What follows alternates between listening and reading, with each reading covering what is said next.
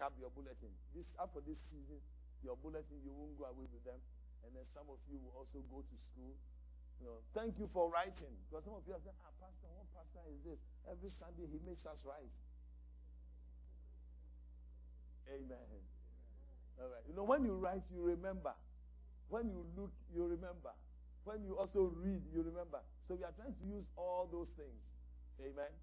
All right. About 3 weeks ago, we started a journey that is captioned, What on Earth Am I Here For? And I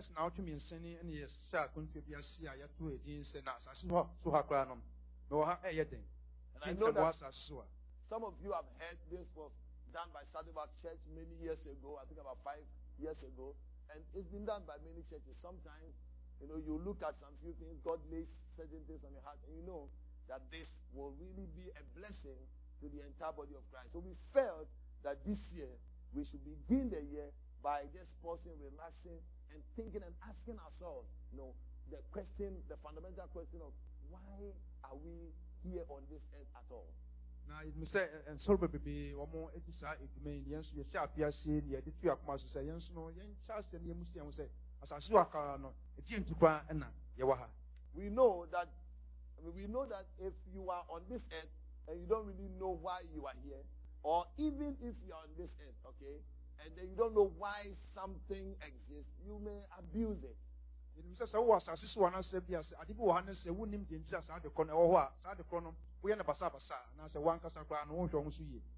even though that particular thing can be very good, but if you don't know how to handle it, it will be abused. And so we have a lot of abuses. So we have child abuse, we have wife abuse, husband abuse. Because husband abuse because you don't know how to handle the husband. So you abuse the husband. Wife abuse because you don't know what wife is and how to handle wife and make wife be wife. So wife abuse. And then we have, you all know, you've heard, I mean, so many scandals in the political world and so on. I mean, conservatives here in the premier election. Premier election is coming on, but somebody is being taken off because there were allegations of some sexual whatever. No, it's all around. It's all around. So if you don't know, so that one will be political power abuse because you're in a position and you don't know what goes on in the position, you abuse it, then they will take you out. Okay, so sometimes we have pastor abuse as well.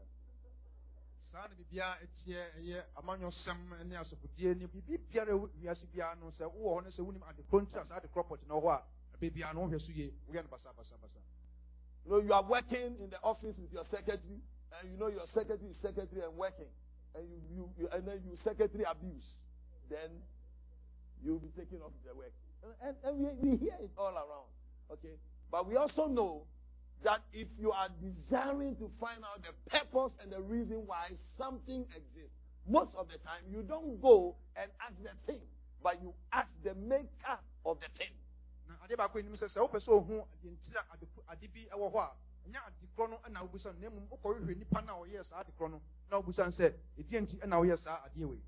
so when it comes to us as human beings, you and I know that we did not create ourselves. So if we want to find out why we exist on this earth, we have to go to the maker, the creator of heaven and earth, and then ask him. But this God who created us has made everything clear for us and to us in the scriptures.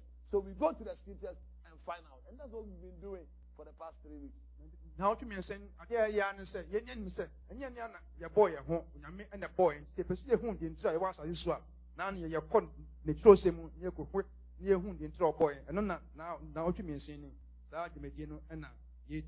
our goal is that at the end of this journey, you will be in a better position to love God without anybody telling you to do it. At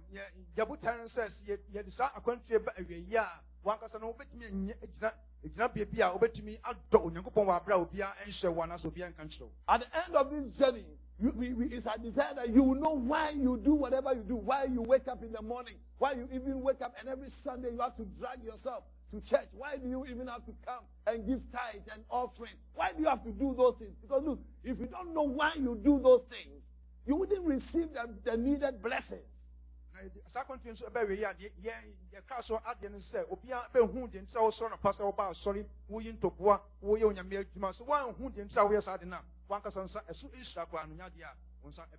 So we began by knowing that the first reason why we exist on this earth is because God has created us. He's created you to love you. That's the fundamental thing. You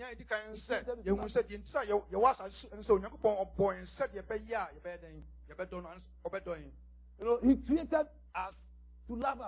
And our response to His love is for us to also love Him. Okay, and that is what we call worship. So worship is a love affair between a man who has found a woman who, in this case, I mean God, who has found his wife or bride, man, the church, okay? We'll come to that. So it's you, the bride, expressing your love to God. That is what we call worship. All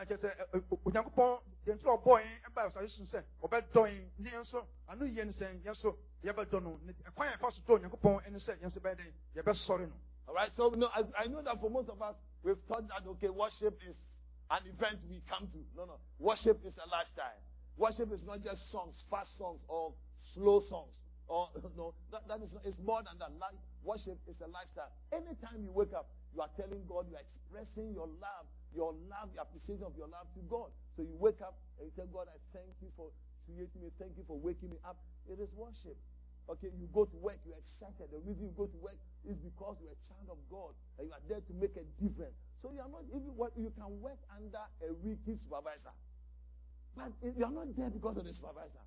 Okay, you are there because God has placed you there. So your attitude at work is worship unto God. Sorry, I just said, yeah, boy, and you want to say, yeah, too, and you might, one, you can say, I was sorry, and I did be away, I was sorry, power call, you might, with Mamma, I did be away, piano, yes, or some, and sorry, or the Emma on Yakupo. So God has created us to love us. To Yakupon, or boy, and said, yeah, or doing. And we are here to love Him. Now, Yansio has said, Yansio, so please don't forget your first reason, purpose for being here.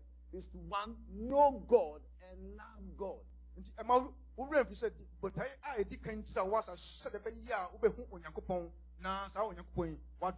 And this journey of knowing God and loving Him has no end. You will love Him until you die, and then you see Him face to face, and you continue to love Him, and continue to know Him, and you know Him and know Him more. You know Him, and then you understand certain things.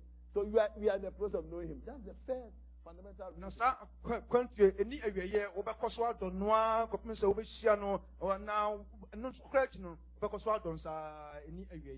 the second reason why we are here on this earth is not only for us to know God and love God, because when we knew God and then we are loving God, assuming just God revealed Himself to us, we just knew Him and then He took us straight to heaven. That would have settled everything.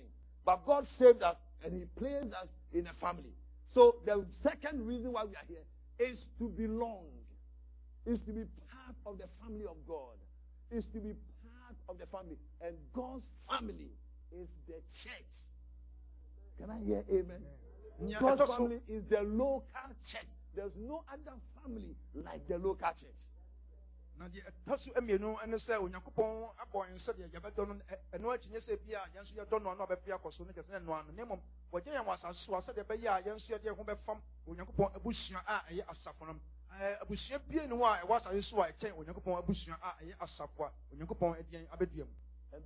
have been journeying through, those of you have been going through the devotionals, reading the devotionals every day.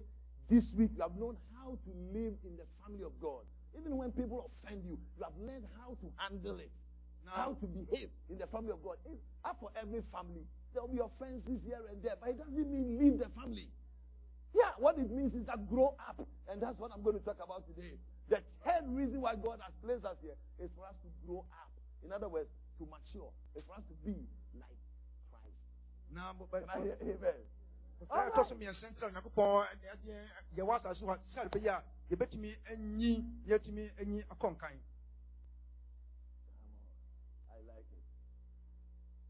I believe that all of us, when we're growing up, we had an idea of who we want to be when we grow up. How many of you had that? Like, you told yourself, oh, when I grow up, I want to be like... How many of you remember? What did you tell yourself when you grew up you wanted to be like? What were some of the things you wanted to be like? Oh, you wanted to become an engineer. So when you were a child, okay, so an engineer. Who else? When you were children, what? Yeah. Or you wanted to be a nurse. So, when you are young, you know, when we are all children, we have dreams. I don't know why when we are growing up, then we forget the dreams. But don't worry. Yeah, who else? Then beyond another dream. Like what were you? Yeah, you wanted to become a doctor. Okay. A doctor. A millionaire. Okay, somebody says, when he was a child, he wanted to become a millionaire. Yeah. Oh, fashion designer. Yeah, have your own family and control your house. Okay. So that's good. All those are such. Yeah, did I see your hand? Or you wanted to work in the entertainment industry, like to be a comedian, to be an actress, to produce films and so on. Okay. All right, that's good. Excellent. Amazing. How many of you ended up becoming what you wanted to become? Okay, few, couple, some. Okay, good. So it's good, some. And how many of you didn't end up becoming what you were dreaming of becoming? Yeah, that's fine. Yeah, that's cool. It's all fine. Yeah, it's cool. Amen. Yeah. When I was growing up, I wanted to become an aeronautic engineer, a marine engineer, actually. So in all my pursuits, I tried the sixth form. I did physics, chemistry, and then geography, because I wanted to become, go over there. But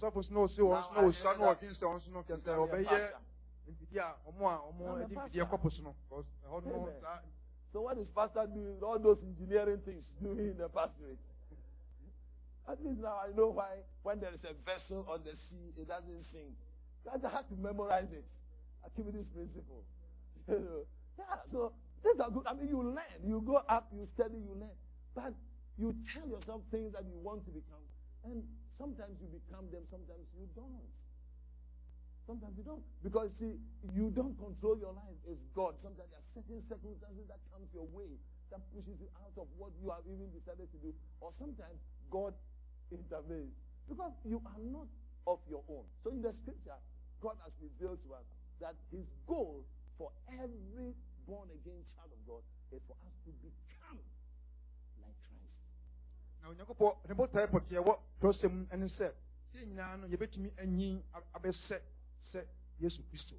look at your booklet. Look at it carefully. Take your handbook. Let me just hold this one so all of us will be on the same page. Okay. Now let's look at the scripture. We know in Romans chapter 8, verse 28 to 29, we know that God causes everything to work together for the good of those who love God and are called. Called there is purpose. Called there is your assignment. Okay, so let me thank you very much. All right, so we know that God causes everything to work together for the good of those who love God. Now, I want you to journey with me on this page. Okay, we're just going back and forth. Okay,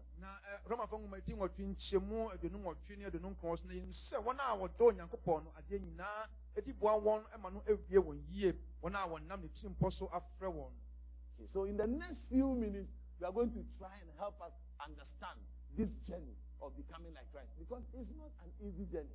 Now, just a web in your perceived moon, your only okay, so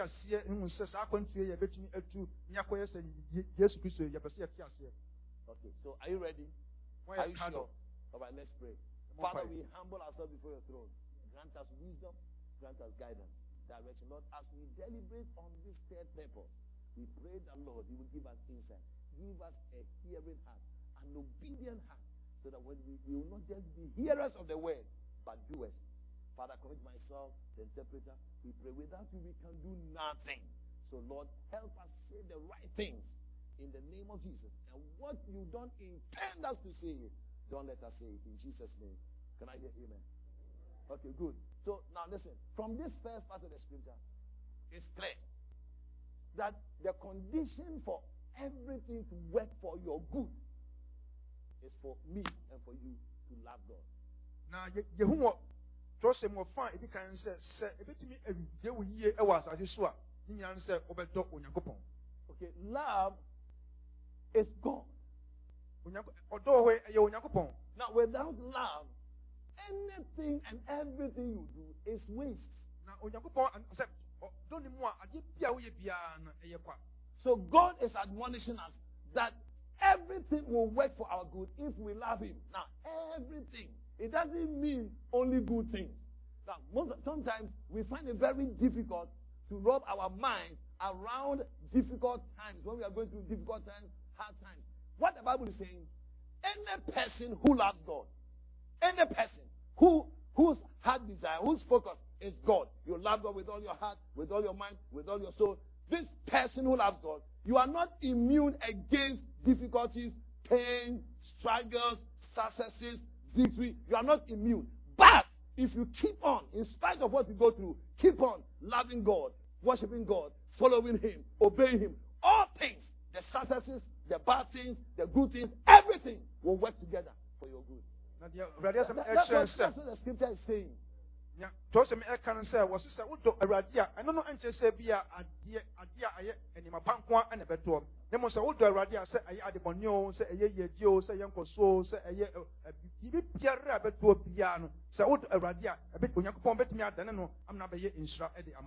we'll get to a point as we progress into the year.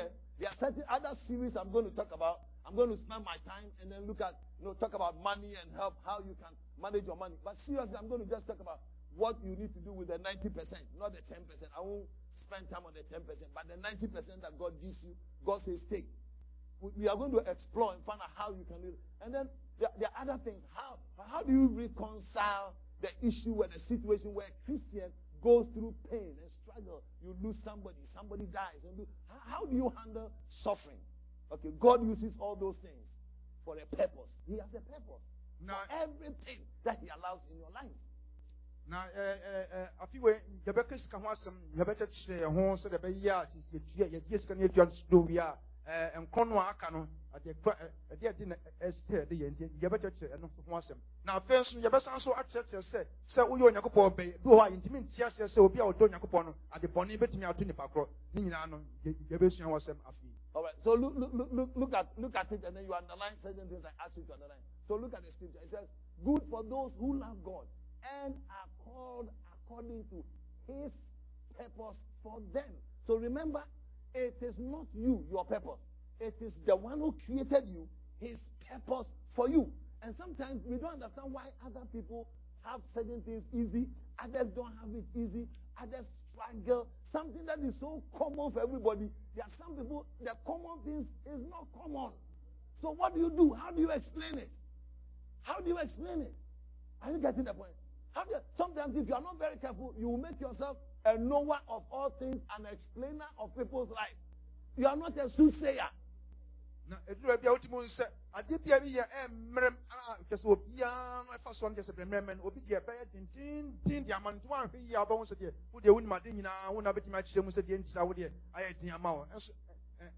and some of us, who are especially Pentecostals and Africans, when we don't know how to get the root, and then straight away we want to find somebody to push the blame. This one is my grandmother. For this one, it's my mother. For this one, it is Satan and his cousins. You know, so we want to find, and Satan and his cousins are there. I mean, I'm not saying they are not there. They are all there. Demons, demonic powers, forces, they are all there. But you also have to understand that God is also there. Are you getting the point? I pray that on this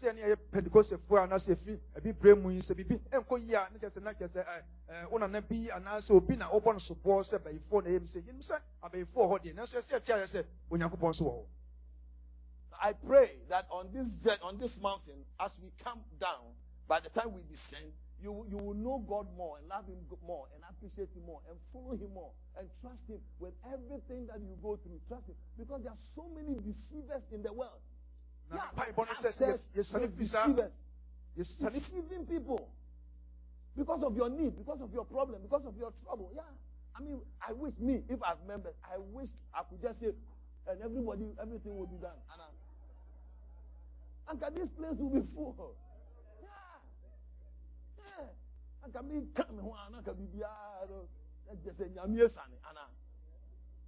but I'm not God. I'm God's servant. God is God. The Bible says his purpose for them. It says, for God knew his people in advance And he chose them to become like his son, so that his son will be the firstborn with many brothers and sisters. So our ultimate goal, God's ultimate purpose for your life is not to give you money, is not to necessarily prosper you above everybody. I mean, God can bless you. Look, we need money for other things. We need money. And not for money, you will make money. No, you will make money and the money will not take you to hell. But that is not the main reason why. You know, my joy will be for you to make money and still love God, and still come for Bible studies, and still come for rehearsal, and still come for Sunday school. That will be God's goal. You have made money and the money has no power and control over you. I mean, nobody even knows that you have that kind of money lying under your bed. Like, you know, the money doesn't affect you. Come on. Some of you still don't believe it. Amen. Yeah, that is God's goal, that you, that me, and you, we become like Christ. Okay, the interpreter. It's not easy to interpret Pastor Isaac. He will tell you. Amen. That is God's goal. And that is God. This God who created you. So look at it. Sometimes it becomes very, very difficult. So your third life calling, the space wasn't there because they mixed it up. The space wasn't there. So you can put down to become like Christ. My third life calling is to become like Christ. So if your third life calling is to become like Christ, we know the first one. The first one is to love, is to know and love God as his worship. Okay. The second one is to belong to God's family. The third one is for me and you to become like Christ. So the main question is, how do we do it? How has God determined? What are the ways by which God uses to help us to become like him? Like his son.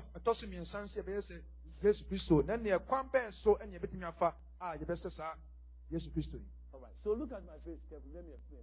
I was thinking through. I didn't know how to demonstrate it. Man, you know, 5 times in the Bible, God relates and compares this journey of us becoming like him to a marathon race, to a race.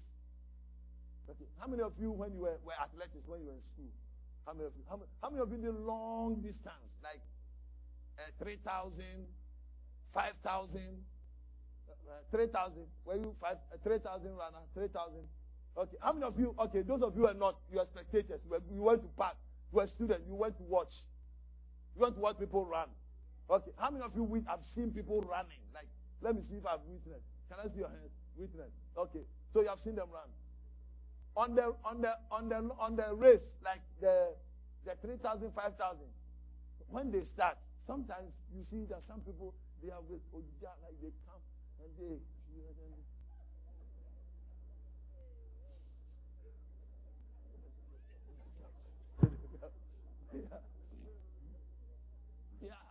And then they start.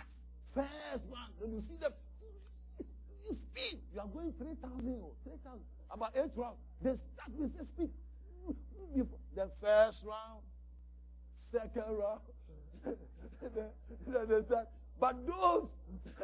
You know, but those who are champions, the champions, they relax. They take their time. They go with the pace. They relax. You know, they'll be running as if they are not running. But they run is cool. They keep their tempo. Just gradually before you realize. So those who rush, sometimes in the church, there are people like that. They rush. Hey, they are brother Oja, father Oja. Mother Oja. Look, that one is 3,000. This one, the journey of becoming like Christ, is a lifetime. It's a lifetime. God wants us to become like his son. Forever. It's a lifetime. From the day you were born to the time you became born again. Okay, to the time you will die. You will run that race. And we are all in it. We are becoming like him. We are becoming like Christ. We are becoming like him. We are looking like him. You know, first, when you were not a Christian, people knew. They knew you. But when you became a Christian, sometimes your husband was even shocked. Huh? Are you sure? you are going to church. Yeah, so some of you, your husband, you followed you to church. Because they were thinking maybe you have got another boyfriend at church. So they were following you. Because of the way you were, and I'm not saying you, the girl outside there, I'm talking to the, you know, but some men as well. I mean, but it's a long haul. Remember, if you are running a long haul, you don't rush. You don't take shortcuts. Some of you, you take shortcuts. You take your time and run it gradually. You listen and then keep the rules, obey the rules. Okay, let me allow. I don't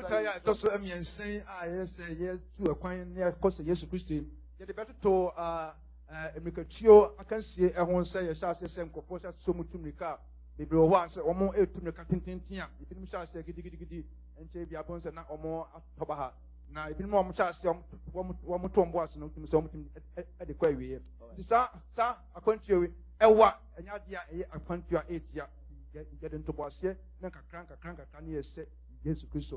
So look at your neighbor and tell him, don't rush. Okay, don't rush. Yes, so sure, be like I said, and pro. And then look at the person and say, you are doing very well. You are doing very well. You are running well. You are running well. Obama Yepa, Obama Ding, or stamina, Obama Ding. Amen. Amen. All right. So let's look. So how do we look at the question? How do I become what God calls me to be? What God calls me to become? How? Number one, based on Hebrews chapter 12. Number one, simplify my life. Now, one pen with my first one may say yes, Christo. Yeah, it can and say, "Opa, abraba," just say, "Yeah, abraba," yeah, just baby, abraba, just say, "Yeah," you can say, "Yeah, we are for abraba." Simplify your life. In other words, make your life simple. Don't make your life too complicated. Take away every distraction. You see, the main goal is for you to become like Christ. So anything that will not help you to become like Christ, take them out of your life. Okay, Hebrews chapter 12, verse 1. Some of you, let's look at it. Hebrews chapter 12, verse 1. It says, let us strip off. Okay. I wanted to take off my dress, but I can't take off my dress. Some of you think, strip off. Now, let me explain to you. Look at the scripture. You know, strip off. Let us strip off anything that slows us down or holds us back. Okay, anything. And when you read the King James uses the word weight. You know, weight is not necessarily a sin. Okay. Now say yeah, people from my team now was sick. Then to at this way just a swine and as a swim to look, God's purpose is for me and for you to become like His Son. And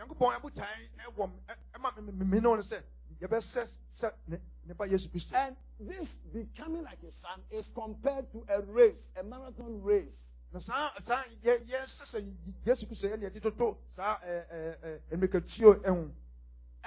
this race, when you are going to run the race, I know some of you have watched it. Right now, I think the Olympics is coming on. I don't know why. It's going to come on very soon, in a month's time or something. Or this month. In a week's time. Okay, it's going to come. Where? Where is it happening? South Korea. Okay, so it's happening in South Korea. Now, right now, the athletes, if you are looking for the athletes who are competing in the Olympics, you won't get them. Some of them, they went to camping about a year, 2 years ago.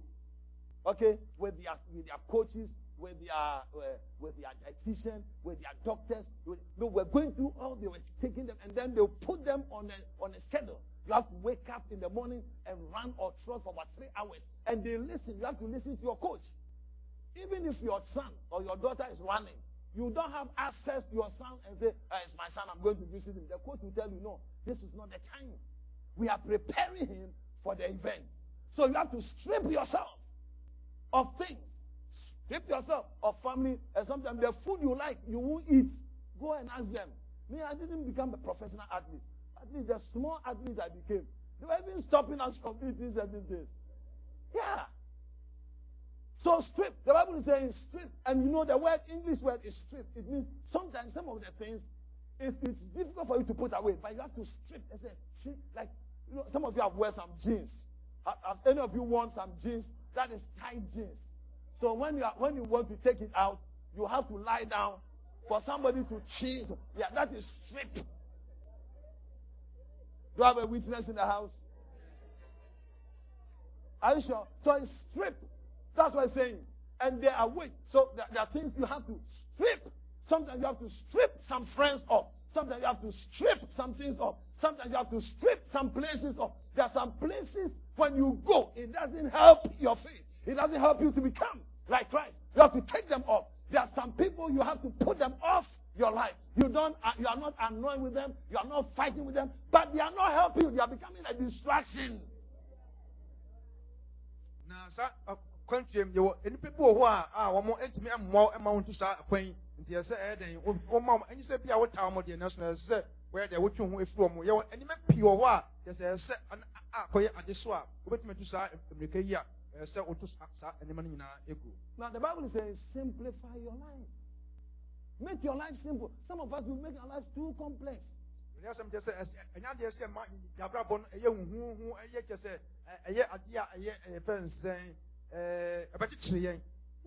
The scripture is saying, look at it. It says, let us strip of anything that slows us down. So you have to bring yourself to a place of reflection. The things you are doing, are they slowing you down? Or are they encouraging you, help you to become more like Christ? Because that is the ultimate thing. You won't take anything to heaven. You won't take money to heaven. You won't take buildings to heaven. The only thing you will take to heaven is the person who you are. It is the character you become. It's the person that you become. You become like Christ. The character you become is what you will take to heaven. Now, he wants you to be like him, like his son. That is our ultimate goal. That is God's purpose for our lives. I like it. I like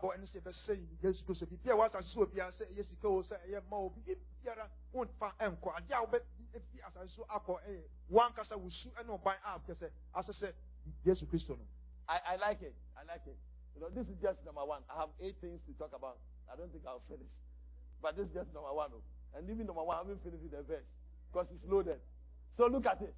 It says, and especially, now listen, and it says, so the weight, after the weight, they are there. And it says, especially those things that wrap themselves so tightly around our feet and trip us up. No, there are certain sins you have wrapped yourself with them. Some of you, you know, you're looking at my face. Some of you are watching me, you know, preach nice and sweat. No, don't you know? Some of you know drunkenness. You know, it's women. Sometimes it's lotto or lottery. Sometimes it's, you know, it has wrapped around your. So you have to struggle to get off. And the Bible is saying, it says, and especially those sins that wrap itself around you. You are a child of God. You are born again. You come to church. Yeah, but there are some sins that have wrapped themselves around you. And the Bible is saying, God's goal is for you to become like him and so untie it. It's your responsibility to do it. You have to bring yourself to the point of owning it and say, Lord, this is my problem. Some of us, we have problems, but we don't accept that it's a problem. God wants to diagnose it. That's why you go to the hospital. It's just, no, their sins, they wrap you. It's so easy. I mean, they can get you so easy. Sometimes I say it and people laugh. When I came to this country, okay, I know that in my family, back home, like some of my family members, we have our weaknesses. That's why with my grandfather and the rest, they have their own challenges and weaknesses. So when I became a pastor, I prayed, I said, God, help me, you know, to really be faithful and truthful to you and stand for you. I mean, I'm weak. I have my weakness. So when I came here into Canada, I came to Pastor, you know, Lighthouse. Those of you know when I came there first, I told them, when I came and I saw the young girls, and my wife wasn't here. You know, people come and visit, then they'll cook food for you. You know, it's not my wife's food, somebody's food. You don't know whether it's holy or unholy. But even when you pray over the food, you know, but just, I'm here, so what do I do?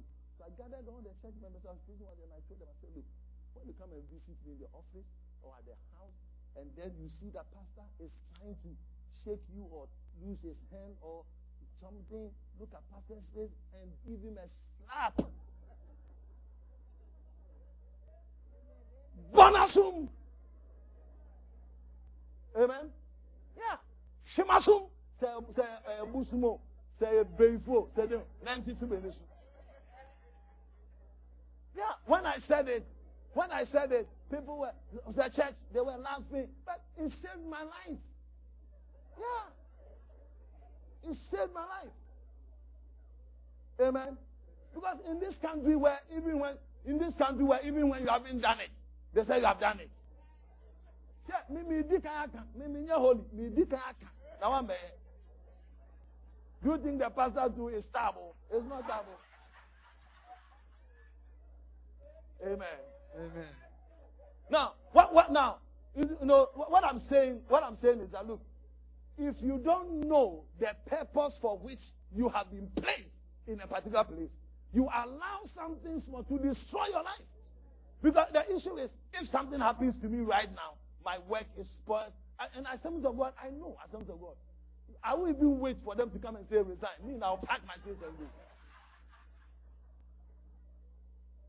Yeah. But the issue is not just me. It's not just me. My wife, my children, my family, and then the organization, and then the pastorate, then the things I've used so many years. As unto God, if you want to become a reverend, it will take over 7 years to become a reverend. 7 years. Hard labor. The Bible says, now I'm speaking, I'm just using myself as an example, so you won't say I've used you as an example. Look at it.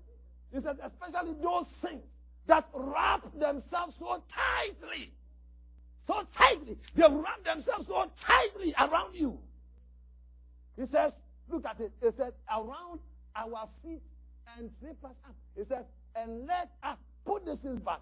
Let us put it back and let us run with what? With patience. Look, this race is a marathon, long way. It's patience. You need patience. Don't rush. It's not competition. Take your time. Gradually. Cool. But it says don't walk. It says run. It's a race. So run. Don't stop. Keep running. Don't stop. When you fall down, wake up and keep running. You trip, wake up and keep running. Can I hear amen? Yeah.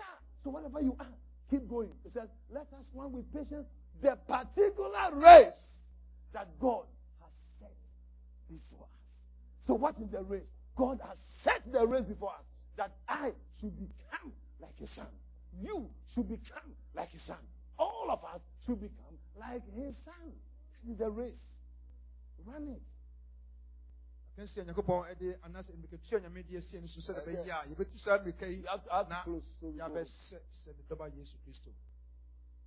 you, Apostle. Where are they? So look at the second one. Move us to the second one. So don't get impatient or in a hurry. Don't get impatient or in a hurry. You know, be patient. And patience is the fruit of the Spirit. Okay? Don't get impatient. Don't take shortcuts. Some of you will know shortcuts. Those of you are not yet married. Before you marry, the marriage school is coming on. Come for the marriage school. And when we get to the adult on the 17th, please, if you are married, please come for the marriage school. Now, if you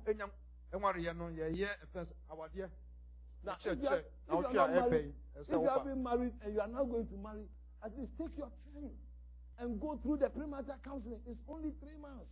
You will beg me to make it 6 months. When you sit in the class 2 days, 3 days, you will enjoy it. You will say, Pastor, please, can we do it more? And then I will tell you, no, stop and go and marry. Okay. Don't get impatient. The Bible says, for us to be like Jesus, Galatians chapter 5, verse 20 or verse 22. The fruit of the Spirit. 22. For the fruit of the Spirit is love, joy, peace, patience, kindness, goodness, gentleness, faithfulness, self-control. Against such there is no law. That's the goal. Jesus wants us to become. He wants us to be patient. Until I got married, I didn't know that I needed a lot of patience. Oh, yeah. Sometimes I can only use myself. I can't use you. Because when you're a pastor, that's the most difficult thing. You can't be illustrating anything in church. But if another person comes, you say, yeah, the guy is only But you are, you are with them. And some people have told you their problems and challenges. So when you are even making excuses, so I use myself so that I don't fall into trouble. Until when we go, I was man of God, holy man of God, faithful man of God, But I realized that I needed some grace. Because when we had just one car, that was even more serious. Okay, because we finished everything. Sometimes there are some men who don't finish early. They are not like me. Sometimes you finish early, and then you are waiting for your wife to come. Then she has to take her time, and then dress herself. So sometimes I just sit in the car, and then I just start speaking in tongues. And I just start praying and thanking God. And then I'll just start praying and appreciating my wife. I say, Lord, I thank you for my wife. I bless you for her life. I thank you for bringing her to my life. You have brought her to teach me how to be patient. Listen. That is, you see, if you know the goal of God, why God places people in your life and everything in your life, is to help you grow up. It's not for them. It's for you to grow up and become a better person. Sometimes we take our eyes off us and then we place it on them, so we tend to blame. But no, they are there in our life to help us become better. How better? To become better like Christ. Are you getting the point?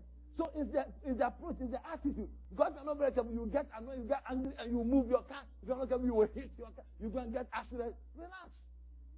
Yeah, after me, I'm going to preach. So when I get there and I'm annoyed and I'm angry, if I'm not careful, all the church will be annoying me. I'll say, all of you, stand up, sit down. Okay, Apostle. So don't get impatient. Remember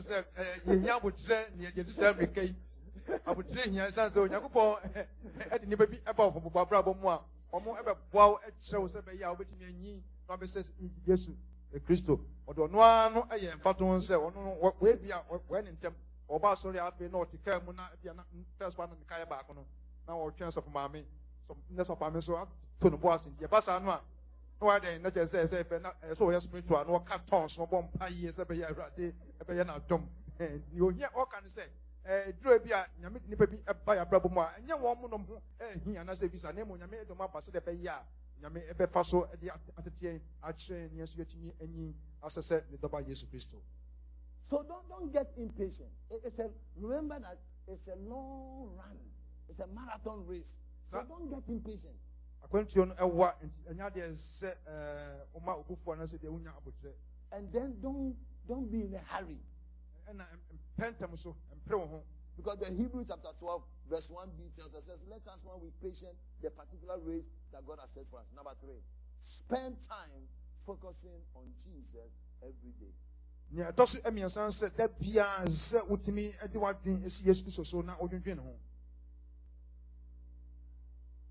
I just want you to remember, just go back and then think about, spending time. The people that you spend more time with, you become like them. You see, a person that you spend more time with, you become more like the person. Some of you, I know I'm talking to a lot of adults here, so not now that you are married for about 20 years, 30 years, because when you marry for 20, 30 years, sometimes you forget some of the things that you are supposed to be doing. I pray that God will help us revive it. But just take yourself back. Okay, the first time you saw yourself under the coconut tree. Okay, some of you it was coconut tree, some of you it was a funeral, some of you it was a party, somebody's birthday party, whatever it was. And then you met this young guy, handsome young guy, and the guy's bushy hair, and the guy told you, oh, I love you, oh, I miss you, oh, I'll marry you. And then you look at the guy's face, and then you also gradually fell also in love. You also fell. You didn't stand. You fell. You just remember those early stages. When those days were no telephones. Okay, even when there were telephones, you call, those of you in Canada and your women were in Ghana, you stand on the phone. How many hours?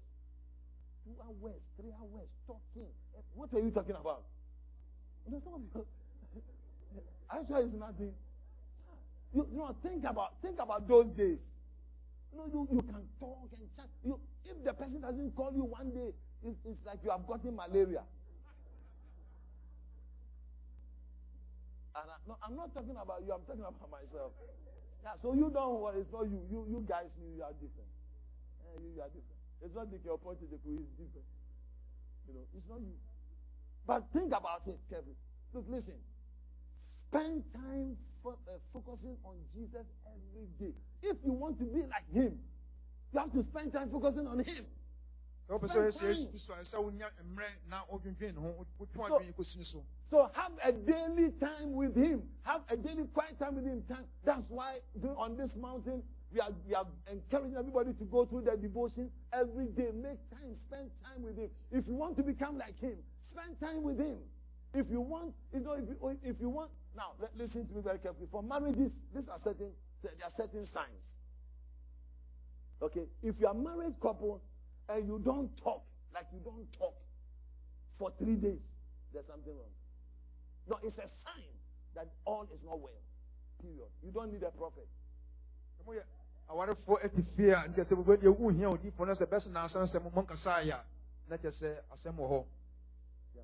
you are married couples too, and you are there and there's nothing wrong, and 1 week no intimacy, nothing, that is a sign to you that there's something wrong. Yeah. If you are 70 years, it's different. Because I'm not 70 yet. So when I get to 70, 80, I will understand. But now I don't understand. Those of you are 80, 70, I don't understand. But when I get there, I will understand. But look, the closer you are, the more intimate you are with somebody, the more closer you become. Like the person. Haven't you heard people like married couples marry and they live together, they do things together, and then at the point as they grow, you yourself you see them and say, hey, these guys, you look alike, oh, hey, right now, oh, even your voice. Sometimes you call somebody's home and the wife thinks the phone, and you think it's the husband. So what has happened to their voice? Does their voice too change? Look, are you getting the point? Look, when you spend time together, so please. Jesus wants us to spend time with him because he wants us to become like him. So spend time with Jesus in prayer, in the study of the word, in coming to church. Okay, but you must make time to spend time with him. And the more you spend time with him, the more you become like him.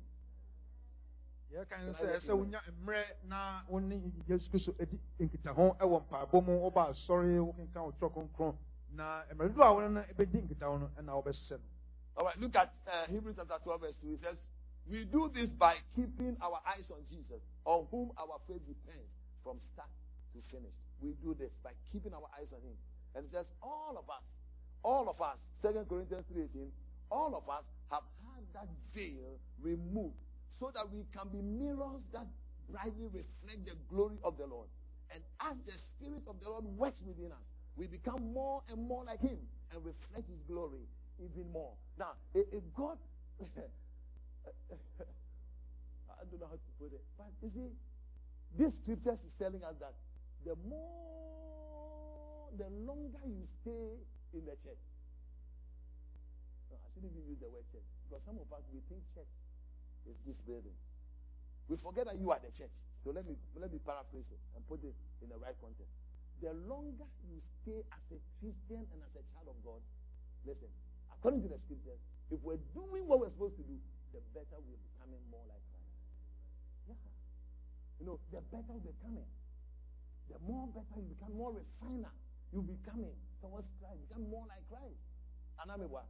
Because if it were university, the longer you stay in school, the better you become, the more degrees you get. But if you go and stay in school for 20 years and they give you BA, then it's, you have underutilized the time. I mean, the longer you stay in school, the better you can do is you get a PhD, 3 PhDs. So you're becoming more like Christ, according to the scripture. Are you getting what I'm saying? The Spirit of God is helping you. The Word of God is helping you. The power of God is helping you. The body of Christ is helping you. Look at the fourth one. When life gets hard,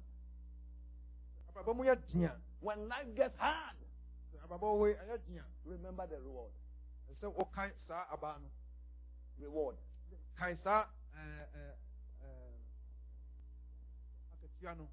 Look at Hebrews chapter 12, verse 2 and 3. Give us the scripture. It says, let's all read it. Let's all read it so you know I didn't do. Ready, go.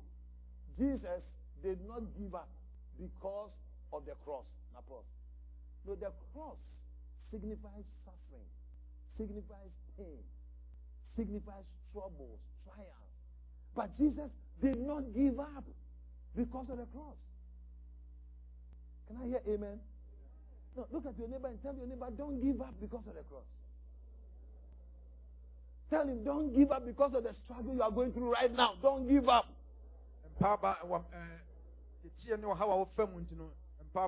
Amen. Anytime. Remember, anytime when life gets hard, remember the reward. Let's continue. Ready, go. On the contrary, because of the joy that was waiting for him, he thought nothing of the disgrace of denying on the cross. And he is now seated at the right side of God's throne. Think of what he went through. Now pause. How many of you want to be like Jesus? How many of you want to spend time with him? The Bible says if we want to be like him, we must also suffer for him. Suffer with him. Now look at me. Look at me. Look at me. You know, we want to be like Jesus. But when people insult us, then we get mad. They want to slap them back. But when people insulted Jesus, how did he behave? He was even on the cross. He was hanging on the cross. He said, Father, forgive them, for they know not.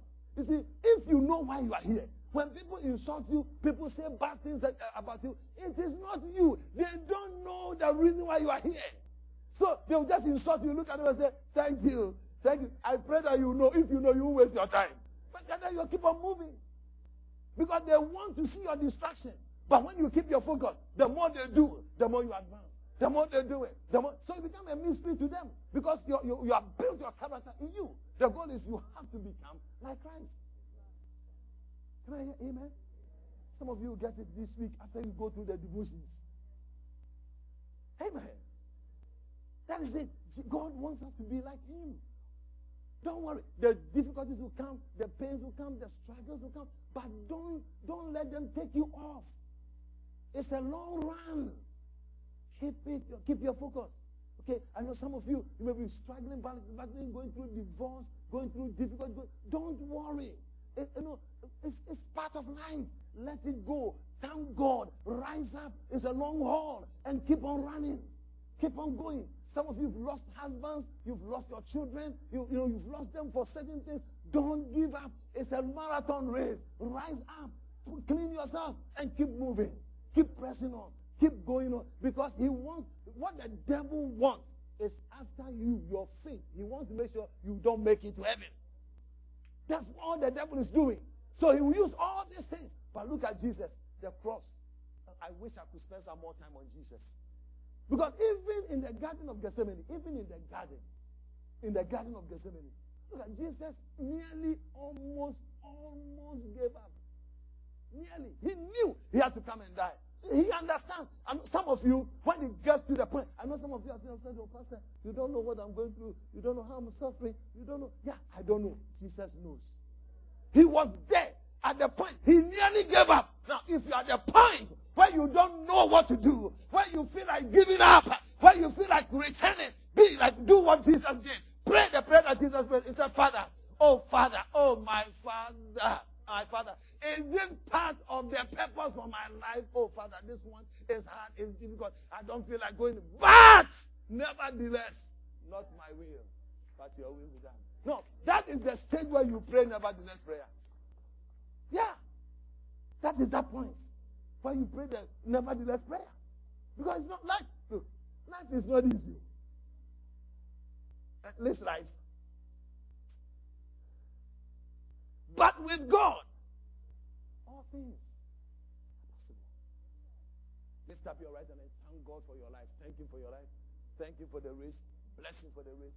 Honor him for the race. Sorry, I'm taking all the time. Thank you for the race. Bless him for the race. Honor him. Kabroske Takaya. Father, we thank you, Jesus' name. Can I hear amen? Now look at it. Look at 1 Peter 5:10. Let's read it. Ready, go. After you suffer for a short time. Now, let's all read it like we made it. Ready, go. After you suffer for a short time. So it means we will suffer. But God calls it short time. But the short time could be 10 years for somebody, 5 years for somebody, 20 years for somebody, 100 years for somebody. Some of the things I don't understand. When I started becoming pastor, when I became a pastor, some of the things I don't understand. It's like go to a place like sick kids. And then you see children, innocent children, like battling cancer, battling lung diseases, battling heart diseases. They have to do surgery on the child. What has the child done? One of the most difficult things for us as pastors to do is to bury children.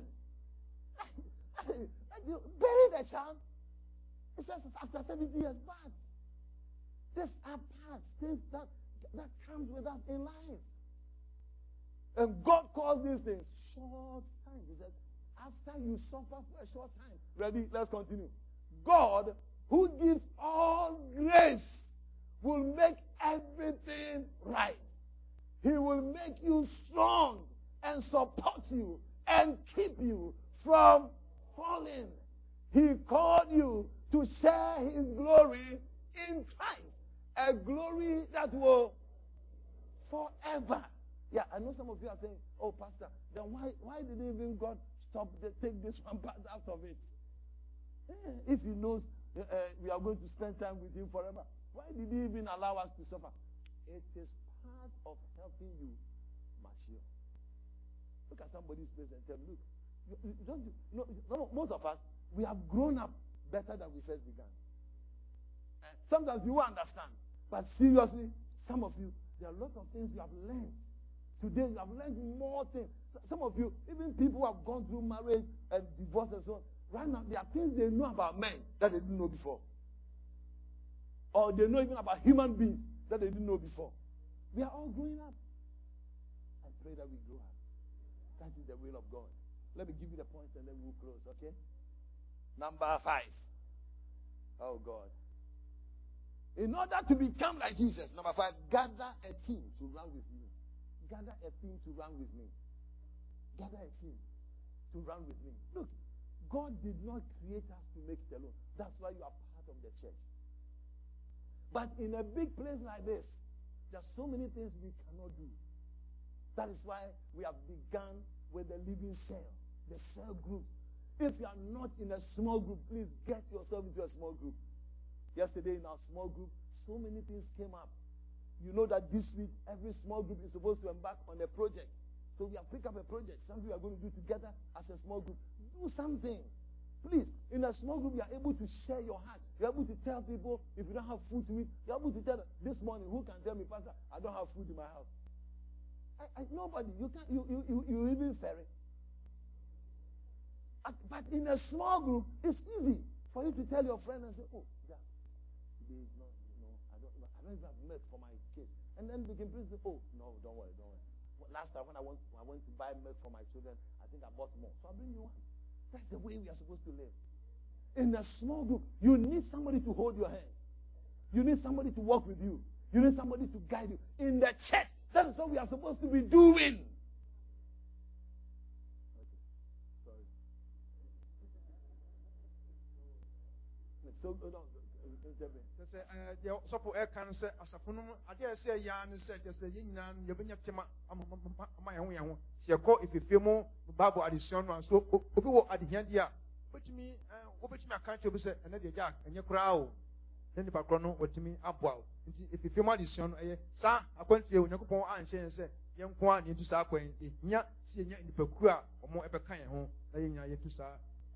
Give us Hebrews chapter 10, verse 24. Let me just read the first line, then we'll move on to the next one. And then we'll just give you the points, okay? And then we'll move on. Let us consider how we may spare one another on towards love and good deeds. Now listen. Look, sometimes when you come to church on Sunday, sometimes the way, maybe me too, it's naturally my nature. Okay, so I like putting in, making you laugh, making you happy. Look, sometimes it's good. It's good. Because look, the things you are going through in your homes, I don't know everything. But life is not that simple and easy. Okay. So when we come together as a church, let us find, the Bible says, let us consider how we can steer people on. We can encourage people. We can hold people's hands. We can encourage and talk to people and support people. It's not that simple. But this is our role as a church. It says, consider. Let us consider how we may spare. Spare means encourage. Make sure one another on towards love and good deeds. Not towards bad. The bad thing the person has done. The person did that thing in 2074. That is what you always remember. It said love and good deeds. Amen. In the Bible gives us 59 different kinds of one another. 59. Let us hold one another's hand. Let us love one another. Let us stand by one another. Let us hold one another's hand. Let us love one another almost about 10 times. Let us encourage one another. Amen. Look at your neighbors and say, I am your encourager. I will encourage you from now on.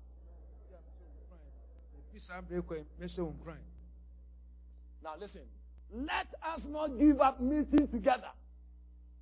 Let us not give up meeting together. It is not only in a big church. Okay, you can interpret. It's not only here as we have gathered big like this. But meet in small groups. Let us not give up meeting in small groups. Now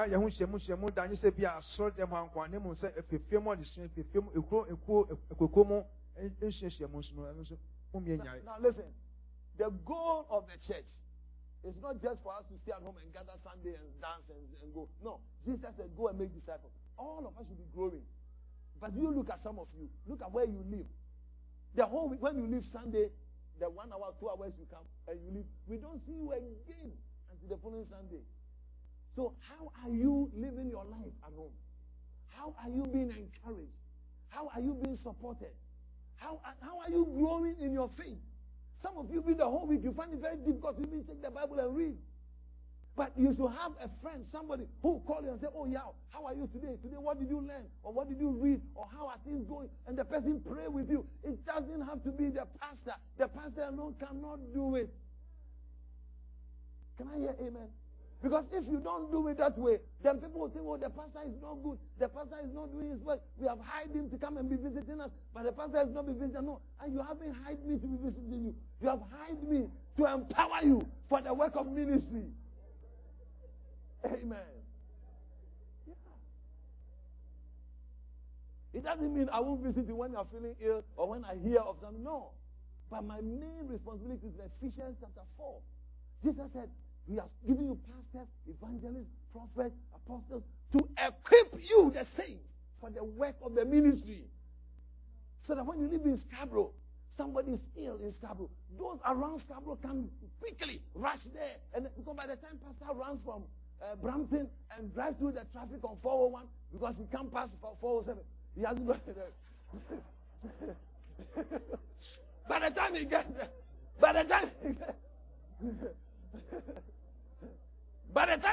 there, the guy is even gone. But at least Antifosti is there. Once Antifosti hears it, 3 seconds, Antifosti is there. Then you are encouraged, you are supported. You know you have brothers and sisters. Can I hear amen? Gather a team. So everybody is your responsibility. Build a strong team around you. When you are part of a team, be a good team. You know, one of the sins, and you will read about it today, Apostle. Those of you who have not been reading, please get the video. Today, the lesson for today on the book, the devotional will tell us some of the things that we can have to talk. One of the things that God doesn't like and destroys church is gossip. Yeah, gossip. And today you hear it, so I don't want to talk about it. You hear it. Gossip. Because look, if the worldly people are gossiping, let them gossip. But in the church, we shouldn't. No, because look, people are going through pain. And your brother, your sister trust you with something. You don't have to tell anybody. Sometimes I do my best because look, as a pastor, people come to you and they tell you things. That is professional. Some of the things my wife even doesn't hear. So my family members, are they pastors? No, it's professional because you never know what will happen. The person has had confidence in you, trusted you. I pray that God will help us to be there for one another. Look, they have families, but the church family is a spiritual family. where people can rely on you, people can trust you, people can depend on you. When people are struggling, they can come out and tell you, oh, my sister, it's not easy for me. Please pray with me.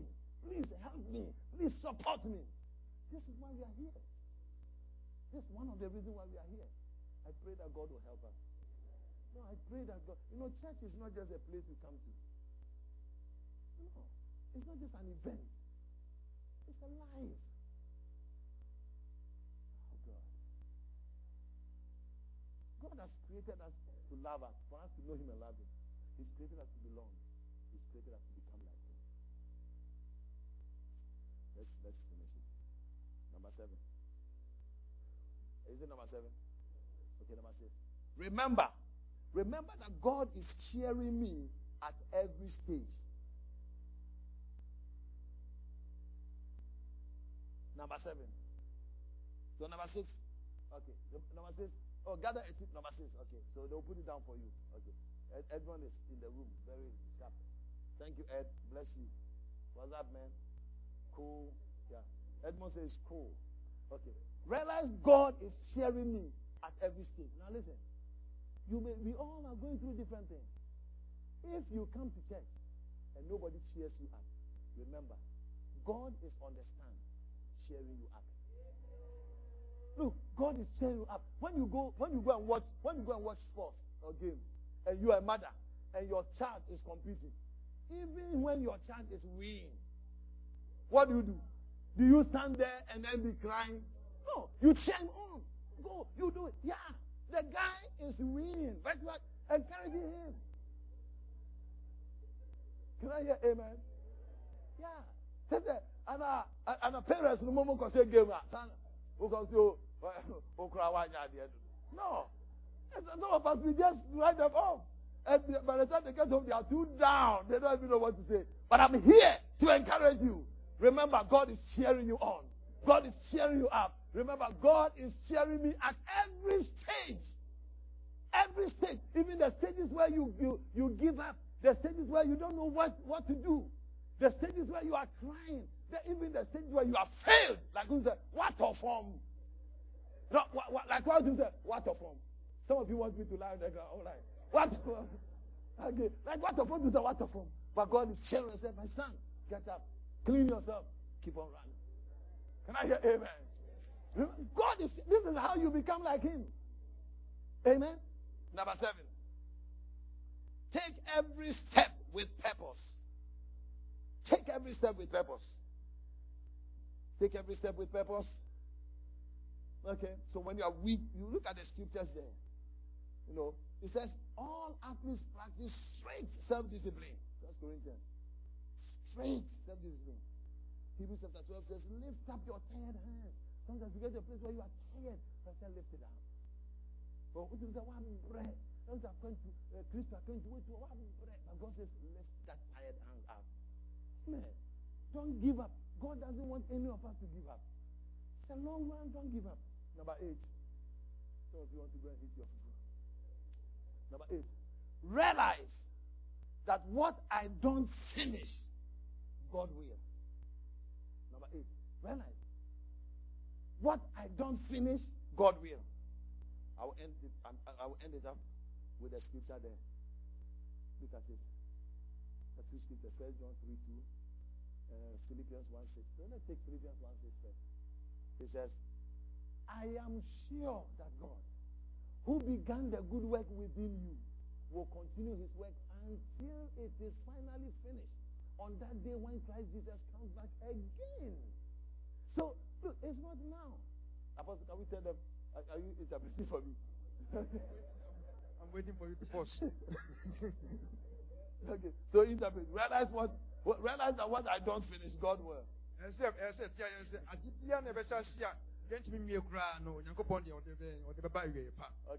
look at my face. Let me tell you a story. There's a missionary story, so you can go along with me. A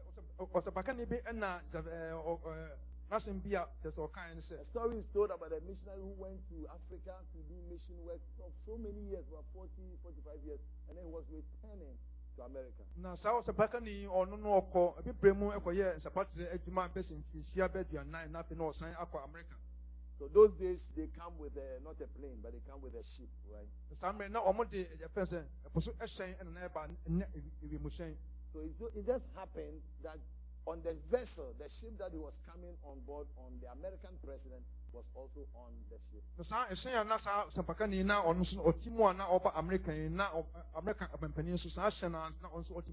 when they got to shore in America, you know, the president is coming. So many people with all the security so they can welcome. But this missionary, when he was going home, nobody was at the airport, you know, or at the port, okay, the seaport to receive him. But this president, the guy came and saw the way people have come to welcome the president. He was so sad. He said, oh, but he had gone to do mission work for over 40, 45 years. The guy was down. I don't know where the wife was or the children or maybe even the missionaries who sent him to the church. You know, because it was Sunday. Maybe the church was at church on Sunday morning. So they forgot that the missionary was coming. Like the way we are here. Okay. So the Bible says the guy went home, so down, was down praying. And so what? Oh God, so all this year. And then the voice told him, said, son, relax. You are not home yet. You are not home. As for the president, America is his home. Your home is not on this earth. This is not your home. This world is not our home. We are just passing through. When you come home, that's where you see the world come. The Bible says the rich man died. He was buried.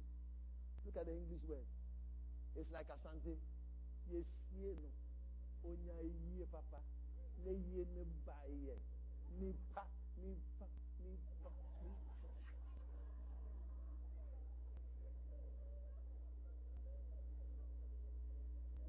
The poor man also died.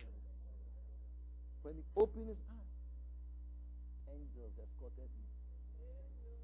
Look. Don't let your current struggle cause you to give up on God. God has created you to become like Him. It's a marathon. These are some of the ways. Don't give up. Keep on keeping up. May the Lord bless you. May the Lord cause His face to shine upon you. May the Lord strengthen and empower you. May God Almighty bless you. Let's be on our feet. We'll go to the communion. This morning's communion is affirmation that God wants us to be like Him. So as we partake of the communion, just partake it to encourage yourself to know that you are pressing on, you are not giving up. Can I hear amen? Amen. Yeah. Thank you very much. Father, we thank you and bless you. We declare this emblem blessed by the power in the name of Jesus. Amen. Yeah. So please relax in your seat once we pray. The board members will come and serve you. It's our delight and our pleasure to serve you. Okay? To serve you in the presence of the Lord. So relax, take, and then you just open it up and then relax whilst we. Okay. Thank you. Thank you very much. God